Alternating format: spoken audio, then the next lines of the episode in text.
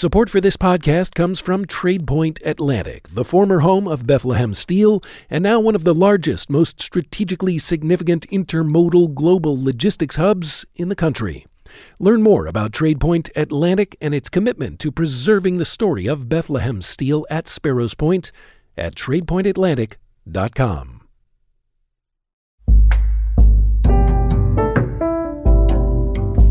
The story of Sparrows Point is massive, however you look at it. 125 years, 3,000 plus acres, tens of thousands of jobs, millions of tons of steel, and billions of dollars. It's a hugely important piece of history.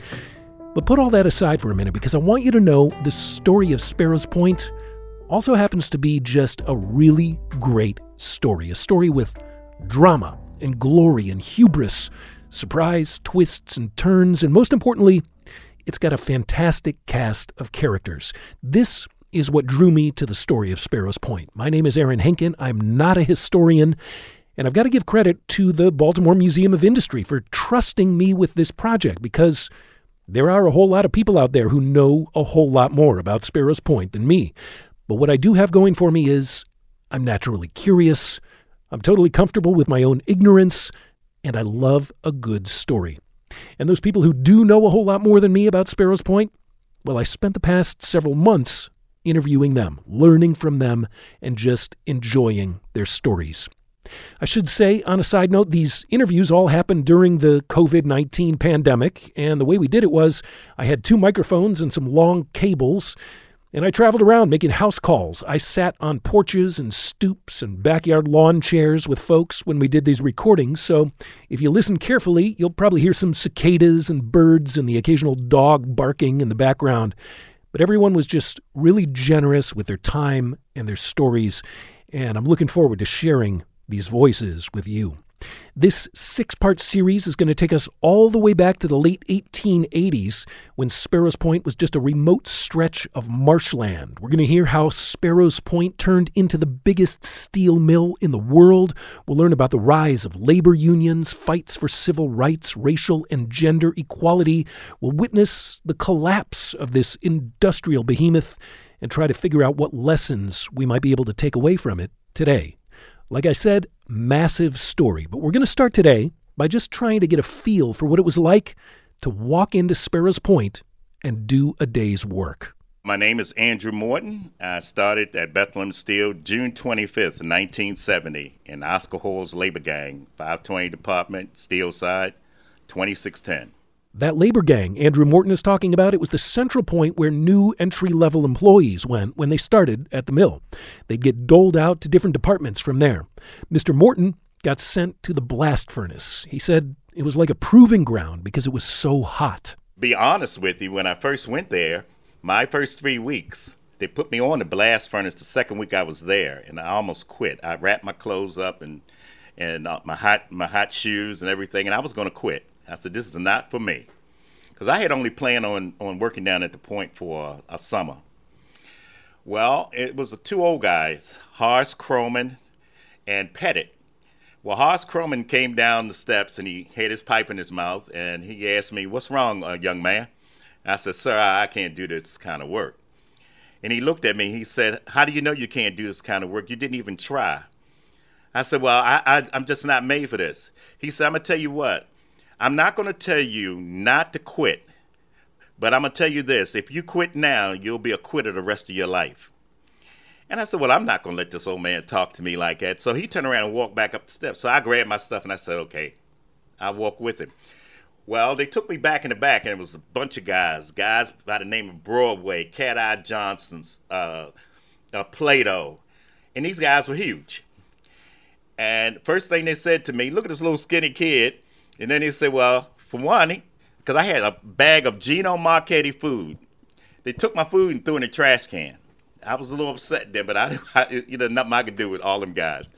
And then they looked at my shoes and they said, you don't even have the right shoes to work on the furnace. So they took my shoes off, and a guy named Wade, uh, he took my shoes and he went back in the back and he cut out tires in the shape of soles for the shoes and tacked them on the bottom of my shoes. So that made my shoes extremely heavy, but um, I had uh, inch and a half of rubber between my soles and the ground. Then the guys said, okay, we got to feed this young boy. So they sit down at the table and they put out a plate and they said, come here, come on, boy, young boy, come on over here. And they put chicken, greens, potato, I mean, potato salad. They just filled it up. They said, eat. So I ate the food and it was good. It was, I am not gonna lie about it. Then they said, put your shoes on, and then we're gonna teach you how to be a man. So I put my shoes on, and I didn't even know how to hold a shovel. I went out and they popped me upside my head every time I did something wrong. But one thing that I came to appreciate those guys, those guys were hard-working, strong men, and they had a lot of pride. And they told me, they said, if you listen to us, you're going to survive. Mr. Morton ended up working at Sparrows Point for 42 years. A couple of months in, those old guys he was working with, they gave him a nickname. He says everyone had a nickname down there, and he earned his Wild Man. I prided myself on being able to work as hard as them, and eventually I could outwork them. And they showed me the ins and outs because if you didn't listen to those those older guys, you died. And quite a few of my friends, I lost five or six friends uh, down there. Uh, they got killed, and it was a hazardous environment. Mr. Morton's career actually takes a crazy twist about halfway through his time at the mill, and we're going to get back to him later this episode. But let me give you a chance now to walk a mile in the boots of some other steelworkers. I want to introduce you next to Donald Forrest. He grew up in the 1950s in a neighborhood called Water's Edge, just outside of Dundalk, near Sparrows Point. Bethlehem Steel was always in the distance, and the thing that always stood out to me as a kid is when they would dump these slag ladles over on Blast Furnace Road, the sky would light up orange like all of a sudden it was daytime. And it, and it would go from a totally black sky to a totally orange sky and just just being amazed and not knowing what that was and always wondering if I'd ever get a chance to see it. Mr. Forrest went to school in Dundalk, but he didn't get a job at Sparrows Point right away. He worked for a few years as a bricklayer, then he worked at McDonald's for a while, but the steel mill was always there on the horizon. It was 1969, and Mr. Forrest said he was making $1.40 an hour at McDonald's. Bethlehem Steel was paying $2.64 an hour. He knew if he went to work in the mill, he'd be starting in that labor gang. But he did the math, and he took the job. My first day there, we uh, all the new guys. They gave us all new brown hats, you know, so we looked like, oh, here comes the newbies and they sent us over to get to get boots. So I got a pair of, of boots. We didn't have we had steel toes then, but the shoes. And I always remember that we had to buy our own gloves and shoes, and the shoes were six dollars and ninety cents a pair. And so we had to buy gloves too. I don't remember what they were. So we went back over there, and that took a couple hours. So they walked us over there, and as we walked through the plant, everything was vast. Looking through the open hearths and the pattern shop, and never seen anything like that. So I was thinking this morning, even my whole tenure there, for me, the good and the bad days, and overall, still, it was like an adventure being there because it was a, a different world that nothing else was like it. So we got back that day uh, from getting our shoes, and as we walked back, they had this these trestles with these cars going back and forth and so they would drop these little iron pellets. So our job was okay half you go here and we had to sweep the streets from maybe a couple hundred feet that these pellets and get them off the road so people didn't trip. But they were always there. Cars would ride by. We'd have to stand to the side but he said sweep from here to there which was a couple hundred feet away like i said and just kind of kind of clean them out of the way because it was a safety hazard, and we were we were slipping and falling while we were we were uh, sweeping them. One of Mr. Forrest's other jobs on the labor gang was to go around to the mill's 10 different blast furnaces and collect worn out tools to be taken to the blacksmith to be fixed. When he was on his rounds collecting tools, he'd see this formidable sight of this molten iron in these giant furnaces, but he caught wind of the kind of money these blast furnace guys were making so he went to the general foreman's office and he made an offer. Mr. Hall, I'd like to go up on the furnace so I could make more money. Well, then that was $150 a week then, and I had no idea what I was getting myself in for. I mean, going up there and seeing it and working on it was two different worlds. And when I went up there, the smoke, the sulfur, the noise, the steam, the heat. That was in that was in February, so it was still hot up there in February. So my job was to, as the slag came out on the outside of the furnace in these spouts, and they were go- they would go into these bowls. My job was, as that filled up, to pull a chain about hundred feet long and pull it up and open that up and let it come down to the down a trough to the next ladle and let it run in there. And then go over there put I had a we had asbestos coats then that were silver and we had a screen shield and you'd put it up to your face and because the the heat would just burn you you had safety and you would knock that sand dam and let it flow down to the next ladle. So you did that and that ran about an hour. And after that what you would do is then you'd they'd stop the tap, you'd put hot water on it and let it steam, and, and the whole crew would go back in the back to the shanty and they would they would eat. So I was back there with all the men, uh, pretty much all black men, and they they had their food and they were eating, and I was eating. You know, little kids sitting in the corner, 18 years old, up there with these men. And then they started going out to work, and I went over mine, and I was so fatigued. I had these things that were three or four, five hundred pounds long. I had to break them with a chipping bar and break them. And finally, they come over and say, Come on, we'll give you a hand. And they all went over there graciously and helped us because we had to get the furnace ready for the next tap, that which was in four hours. From the from every four hours, they were tapping, and they were gracious and they never said a thing. We all pitched in and, and got it done, and you know that was it. You heard Mr. Forrest mention there that most of his coworkers were black. At the time, the crews on the blast furnaces and coke ovens were 90% black. So, as a young white guy, Mr. Forrest was a distinct minority there. We're going to get into the larger picture of racial segregation at the mill in an upcoming episode, but what Mr. Forrest remembers is the camaraderie and the generosity of his colleagues. You know, the guys would take me under their wing and say, I'd say, I want to learn how to run that car.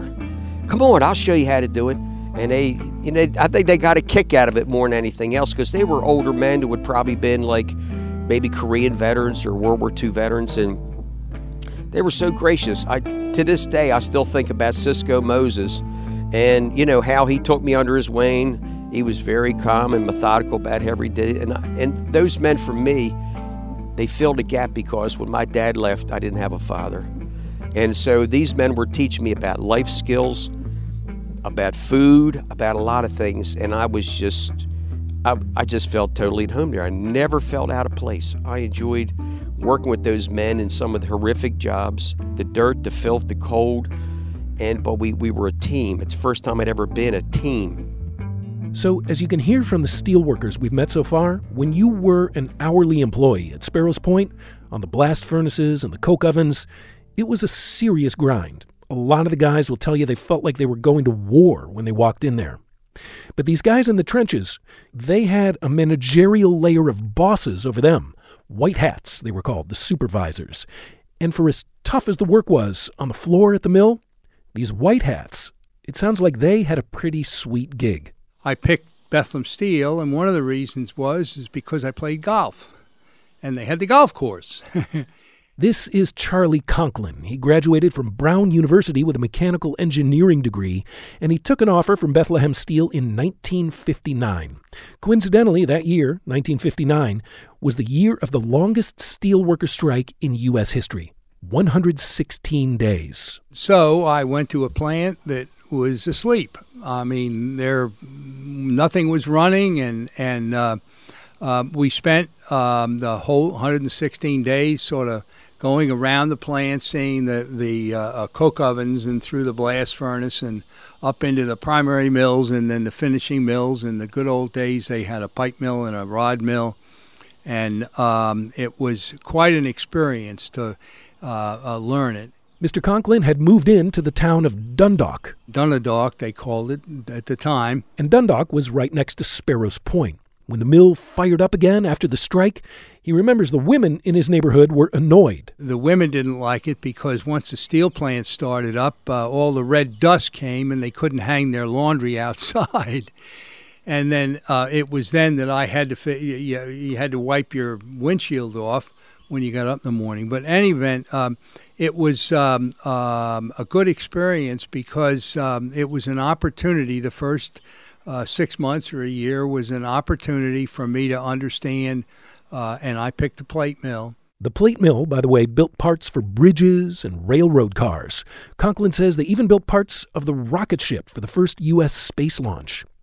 And as the years rolled on, he enjoyed regular promotions through the managerial ranks to assistant general manager and then assistant superintendent of the plate mill. And during that time, he says his sole concern was how many tons per hour they put out. That meant that, you know, we turned the gas all the way up and we didn't care about all the smoke that we put out or anything. I mean, it was just production. And and it was made, you know, every quarter we would sort of measure what good job that we we've done. And that party rolled on unchecked until the 1970s when the EPA's Clean Air and Clean Water Acts grew some teeth and started to clamp down on the industry. Mr. Conklin remembers all of a sudden it seemed like instead of putting as much fuel as you wanted into the furnaces to heat the slabs up, you had to rein in the amount of smoke that was billowing out of the plant. And I'll never forget, I, I was uh, uh, um, coming back. This was a little bit after uh, 1970, but I was riding back. I was with the general manager, and I think we went out to Burns Harbor or wherever. And, and we were coming back, and we were going over the Key Bridge, and and Russ looked out there and he said, the, the number four open hearth is really putting a lot of smoke out. He took his telephone and he called the superintendent. And he told him, you know, you're, you're, you're, you shouldn't be putting this much smoke out. And so that in 1970, it, it changed a little bit as to how much we were going to do. Even with the regulations, though, life was good for the white hats at Sparrows Point. And as one of those white hats, Mr. Conklin reaped the rewards. My boss, uh, superintendent, used to come in and, and once a year, and he would say, Charlie, um, uh, it's about time you got a little raise. You've done a good job, and it wasn't something that I had to write down or whatever, whatever, whatever. And he'd reach in his pocket because it was like on a Sunday, and he'd have a long coat. He'd reach into his pocket and he'd give me a little note that said, what my salary was going to be. Can you imagine that? Those were the days that, you know, it, it, it was a little bit different. All right, we're going to leave Charlie Conklin's story here in 1970 and swivel our focus to another facet of Bethlehem Steel's operations. That same year, 1970, was the year Lonnie Vick Jr. started with the company's Marine Division. Now, the Sparrows Point shipyard had been part of the plant since the beginning.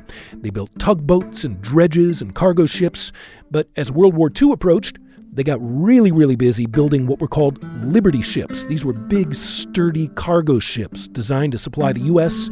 and Allied forces overseas. Anyway, back to 1970, a couple of decades after that period of peak new construction, Lonnie Vick got a job at the shipyard as a welder.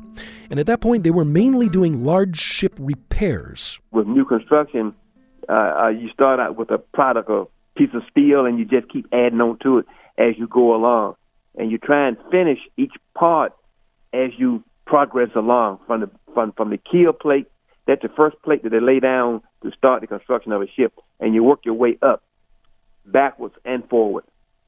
But with uh, repair, you may start at any place. Uh, you may start down in the bilge. That's where all the sludge and and oil and stuff from the engine and all that stuff just pours down into so you have to clean it out. You have to try and get down in there.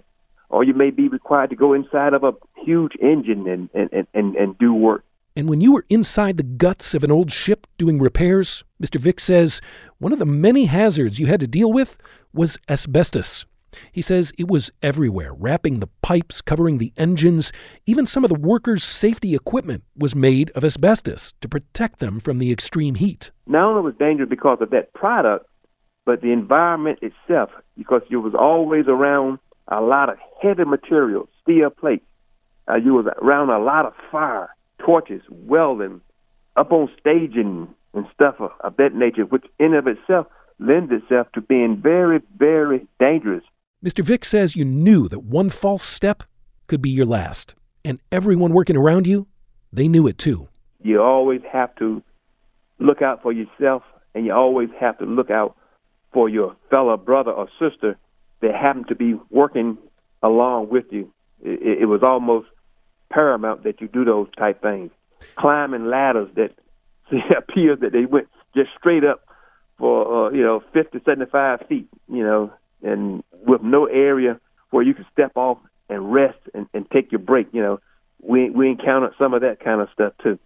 So it was a uh, quite a uh, uh, uh, life changing, life giving experience working in the shipyard. I'm going to introduce you next to a guy who grew up basically in the shadow of the giant steel mill at Sparrows Point. He actually lives in a neighborhood near there now, on Lynch Point. That's on the outskirts of Edgemere and Sparrows Point. I met him there and interviewed him out on a dock behind his house. His name is Keith Taylor. So, being surrounded by the largest steel mill in the world, actually, at one time, and um, knowing all your uncles and and uh, and cousins and father-in-law and all was working there, you just knew that probably one day you would be working there. And so um, I went to the old uh, high school at Sparrows Point, inside of Sparrows Point, by by the headquarters building in Bethlehem Steel, and uh, I went to sixth grade there. And uh, they had uh, they had an accident there one time. They they had a, a, blast from a gas a gas blast came out and it blew out all the windows in the high school is is pretty incredible. Um, no one died, but um, it was pretty uh, it was pretty wild to be in the middle of uh, uh, you know a steel mill and going to school. Mr. Taylor was a football player when he was in school, and he said every year there was a big local rivalry game called the Steel Bowl. And it was Dundalk against Sparrows Point. And we played over the Penwood Fields, uh, same field that um, Thomas Sparrow had bought from uh, Lord Baltimore or given. He, I think it may have been a gift. So we we were playing the Steel Bowl, and it was Dundalk against Sparrows Point. And uh, and then the next day, my father-in-law would tell me how many bets were, you know, they were betted on the games. Uh, Dun- Dundalk would win or Sparrows Point would win, and it was you know, and it was bragging rights inside the mill there. Uh, you know, Dundalk against Sparrows Point. Mr. Taylor graduated from high school in 1975. College was not an option for him financially, so he joined the Army, learned radar repair, and served 13 months in Korea. When he came home, he settled back in and worked for years at various defense contractors in the region. But his home was still right next to Sparrows Point. And while he was stuck in traffic on his commute to Hunt Valley, he got to daydreaming about how nice it would be if he could just ride his bike to work. So he put in an application with Bethlehem Steel and they hired him as a control technician. He'd always lived near the mill, but he never really understood the sheer power of the place until he walked inside on his first day on the job. My first day at Bethlehem Steel, when I walked in, I thought it was a movie set. It was incredible. Just the the heat and the dust and um, and just uh, you know it was like it was like fighting a fire like like my boy's a firefighter. It's like fighting a fire every day. You know you're in the heat you're watching steel being made. And uh, you know you hear a lot of those guys down there that have been there 40 or 50 years we're making steel. It's got to be like this It actually wasn't until 1990 when Mr. Taylor switched careers and started working at Sparrows Point. And at that time, old equipment in the hot strip mill was finally being replaced. It hadn't changed since the 1950s. But new machinery was being put in, and now this immense process with red hot multi ton slabs of steel was going to be run partly by computers. You'll hear Mr. Taylor call it the 68 hot strip. That's not the year, that's how many inches wide this giant machinery rolled the steel. I became a turn engineer, an electrical turn engineer, and ran the 68 hot strip electrically on turn. So what that means by being on turn was day shift, 3 to 11 shift, and midnight shift, all in a four 30 day period. And then you'd have some time off and then go right back into daylight, 3 to 11, midnight. And so um, uh, I ran it electrically, which was really really cool because I so I would troubleshoot the whole mill. I'd start you know troubleshoot from the furnace all the way down. So if, if they went down, if the mill went down, you heard the whistle blow. I was I was on the scene, whether it be mechanical or electrical. So, so I learned a lot there. In the year 2000, Mr. Taylor switched careers again. He quit the mill and became a teacher. He's since become an amateur historian of his old stomping grounds. He started a nonprofit called the Sparrows Point North Point Historical Society to keep alive the memory of his hometown when it was in its industrial heyday. He says, from skyscrapers to World War II ships to the Golden Gate Bridge, there's just no overstating the impact that Bethlehem Steel had on history. And the people who worked there, they knew it. They just knew that they were doing something wonderful. And, and, and to change the skyline of America, that's what Bethlehem Steel did. Very proud. The people were, the, the steel workers and the people of, of, of this peninsula are very proud people. They, they know they've done some things to, to save the world. All right, we're going to circle around again to the very first steelworker we met at the beginning of this episode, Andrew Morton. He's the guy who earned the nickname Wild Man in the labor gang. There's actually a really interesting story I want to share with you about the later parts of Mr. Morton's career because he ended up working in that 68 hot strip mill that we just heard Keith Taylor talking about. One thing about Mr. Morton is He'll tell you he was a sponge on the job, whatever department he was working in. He did 17 years on the blast furnace and learned every job in the place. Then he moved to the coke ovens and did the same thing, learned every job in there. A lot of the older guys were starting to retire and die out. So I started taking the senior positions. And the younger guys, but the younger guys did not have the same commitment to learning as we did. We respected those old men. The young guys, you had to more or less beat them down before you can actually teach them something. But eventually I did. And um, also, they started respecting the fact that I had a motto I'll never ask you to do anything that I'm not willing to do myself. And I also said, We are as hard as the steel we make. And I kept that attitude. In the meantime, Mr. Morton enrolled in a class through the Institute of Career Development. That's a collectively bargained program that was administered by the union and company appointees. And through that program, he took a computer programming class at a community college in Essex. So I felt I'm walking around with uh, C plus books and C plus plus, and the guys were making fun of me because they were still talking about going up Mickey's, drinking and partying and looking at Playboy books. Mr. Morton eventually transferred departments again, this time to the 68 hot strip mill. And when he got in there, he was ready to do what he always did learn every job in the place. But these were newer technical jobs in a newer mill, and as an operational worker, Mr. Morton may have wanted to learn, but he was hard pressed to find anyone to teach him, at least at first.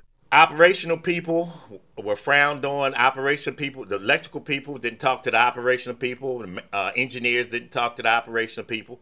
Everybody was a separate entity. Mechanical didn't work together.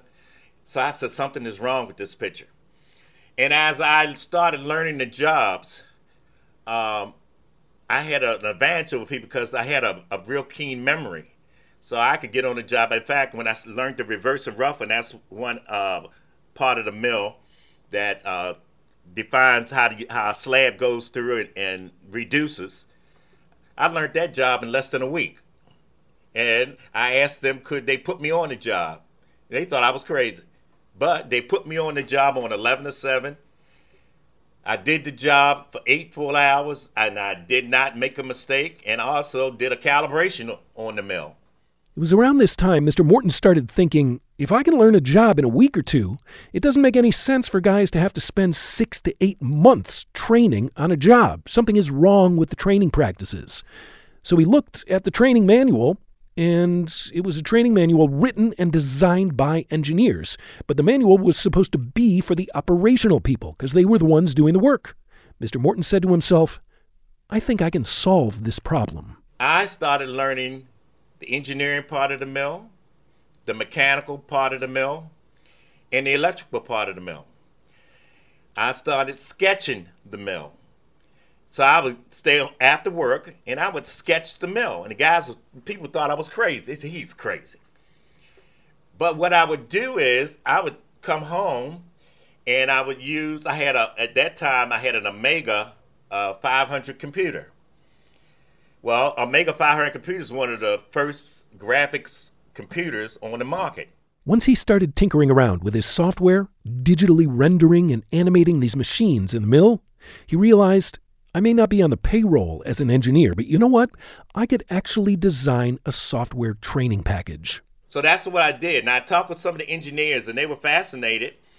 And they wouldn't listen to me at first, but one day they was in my pulpit and they were talking about uh, operations of the mill, and they were talking about computers. So when they started talking about integers and variables and Boolean expressions, I started explaining to them. I said, "Well, these Boolean expressions you need to change. These ver- variables you need to change. You need to have a, another storage unit." They started understanding that I knew what they were talking about. These engineers, they started to trade knowledge with Mr. Morton. And some of them actually helped him design an interactive computer training program. And they told him, Look, you've got something here that's really a game changer. Go over to management and ask for a meeting because they're actually already looking at a couple of outside contractors to create training software. Well, I asked for a presentation because I was competing against two companies, Illustrations and LearnScape. The day that I gave my presentation, I gave a presentation after I was the last last one to give a presentation. Illustrations LearnScape said that they had to bring a team in the mill to be six months so they could design. They had to learn the mill first. I gave a presentation on a finished product. I had already started writing the manuals. Mr. Morton laid everything out for them. He said, Look, I have a product here that can give our workers better training, and it's ready to go. Then he said, Don't deny me because of the color of my skin. And they thought about what I said, and by the time I got home, they called me and said, We we want your software. Now keep in mind, Mr. Morton was an hourly union worker at the time, but the management paid him for this special project as an outside consultant. So I became the first African American in the history of Bethlehem Steel to be an hourly paid union person and to be paid the same time as an outside contractor designing software. Mr. Morton designed his software to work kind of like a flight simulator does for pilots, but his was an interactive mill simulator for operators with accurate animated interfaces so you could fail or succeed depending on which buttons you pressed. So if you made an error on a computer, you could make it 20, 20 30 times until you figure out what you was doing wrong. You would not be shutting the mill down costing $5,000 a minute because that's what it costs when you shut that mill down. That's called operator error. Mr. Morton worked at Sparrows Point all the way up to the bitter end. He'll tell you he shed a tear on the day he and his fellow steelworkers were let go in 2012. But his love for the place has never faded. In fact, he's as obsessed with the mill today as he ever was. In his basement, he's got a custom built computer setup with multiple monitors. And what he's working on these days isn't training software. It's more like a history project.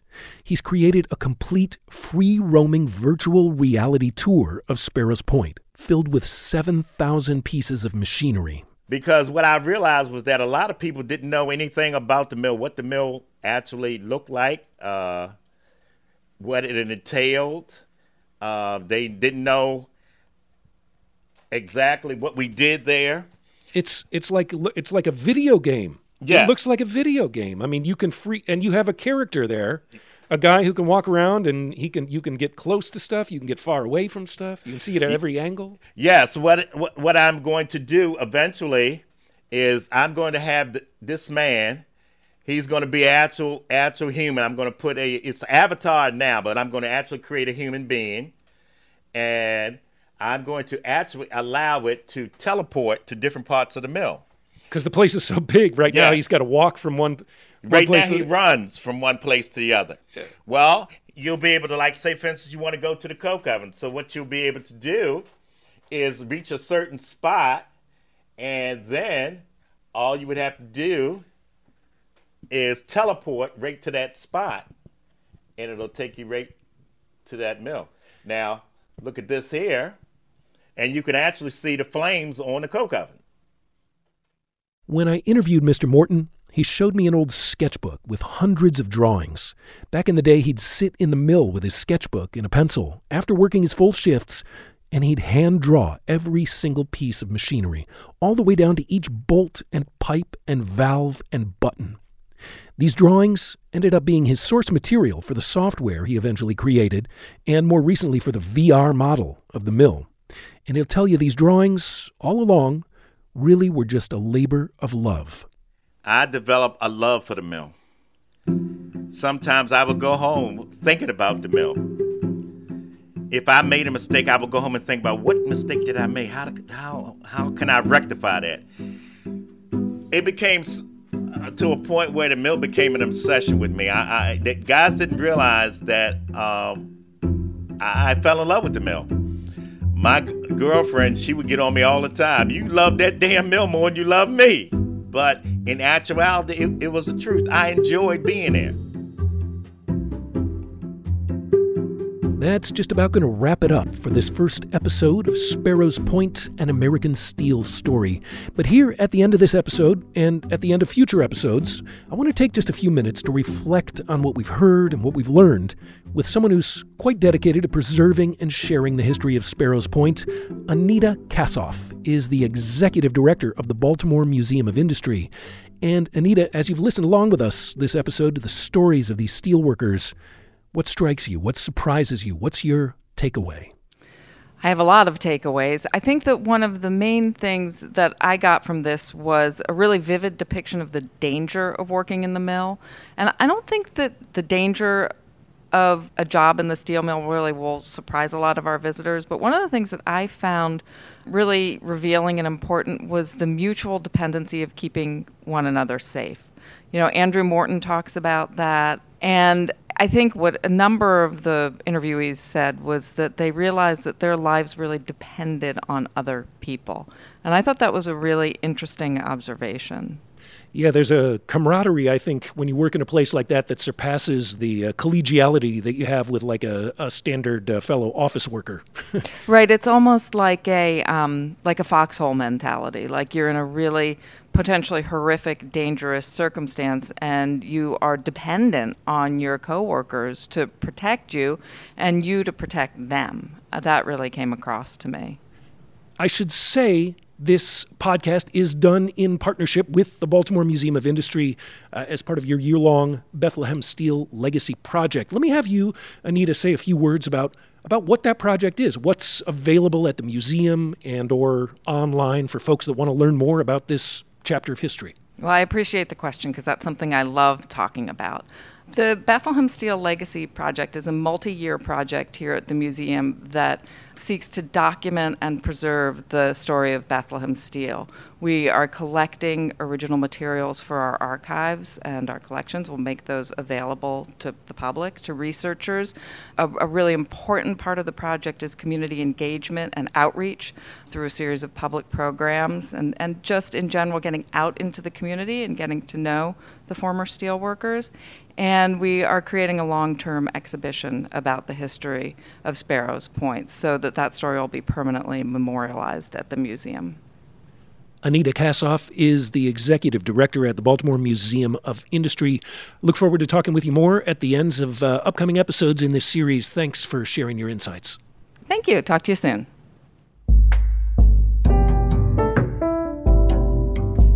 Coming up next time on the podcast, how did a swampy peninsula on the Patapsco River get picked as the site for a revolutionary state of the art steel mill? And what was there first? There was just one house on it, a house of an old ship captain, and Captain Fitzel liked his isolated spot because it reminded him of being out at sea. And they began building around 1888. Next episode, we'll rewind to the origins of Sparrows Point and trace the growth of what was to become the biggest steel mill in the world.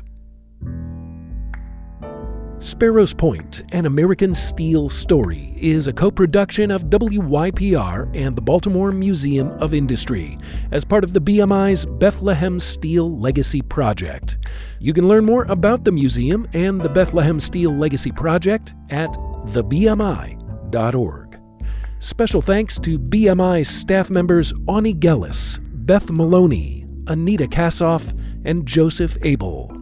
Thanks also to Blue Dot Sessions for providing music for the series.